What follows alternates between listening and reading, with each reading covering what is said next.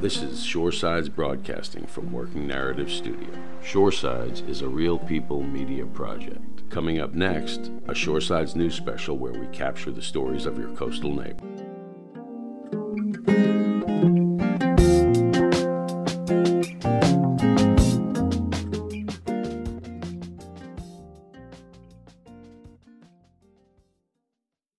There's somebody over here that has something that someone needs, and there's someone over here that needs it. I just like to be able to cross their paths. The food insecurity has been so great. So many parents that are stressing about how can I feed my child today with the school system serving food. Well, now they've had to scale back because it has gone on longer than I think most people hoped it would. So now they're not feeding at the schools every day. They're feeding twice a week. The pantry, everything is free. It's always there. So it kind of mitigates the shame of having to go and ask for help because there's nobody there really saying, hey, only take this amount, only get this.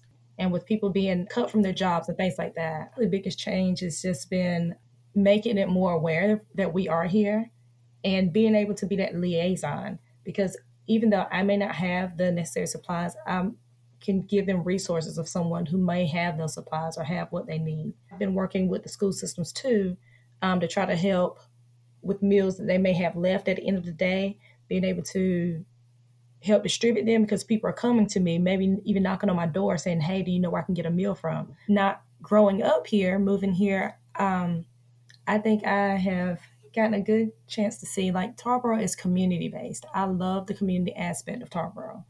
Um, it's one of those places kind of where everybody kind of knows everyone. But here it's it's really a good thing. Of course, we're known for our football team, but it's a lot of history here also. Being here, I just I just feel the history of this town. I can see the markings left behind. The food insecurity has been there. The school that I work for, it's a high percentage of low income families, but that is Tarboro in itself. Our entire county is a low income county and it's the education rates are low, the health disparities are there.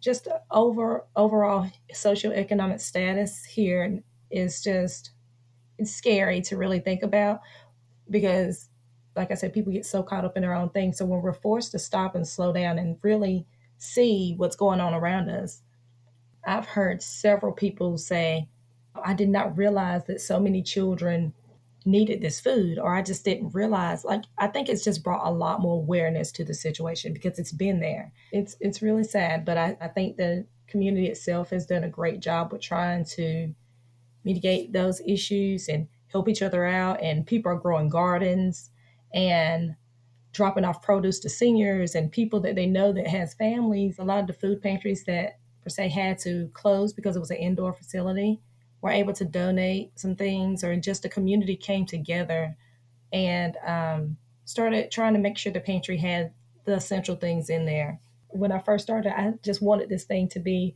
from my pantry to yours. So it's just like if I was walking into my cupboard or to my pantry, that's what I want people to feel like when they walk into Kelly's Community Pantry. Just feel like if they're walking to their own house, walking into their cupboard and just opening the doors and seeing what's in there. It's like, oh yeah, well, I might want some of this today. As a community, as just a person, as a mother, you know, we're connected. You don't have to have that shame. And that's one of the things I really like about the pantry and being kind of disconnected in that aspect is people don't have to feel that shame. I'm one that just really wants everyone on even playing field. So whatever that means. If there's just something that could just even out the playing field, just making sure that people can take care of their families. And I really feel like those things are being done, even with the the stimulus package that came out, with the um, trying to make sure people get unemployment. Now I do feel bad for our people that are not qualified for home or for unemployment. We all have to survive this thing together.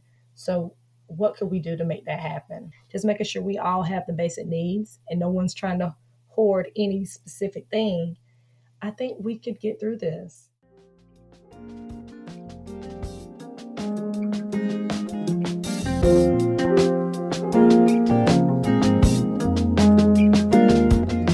You've been listening to a Shoresides News Special, sponsored in part by NC News Lab. Shoresides is a local journalism project serving coastal North Carolina and beyond.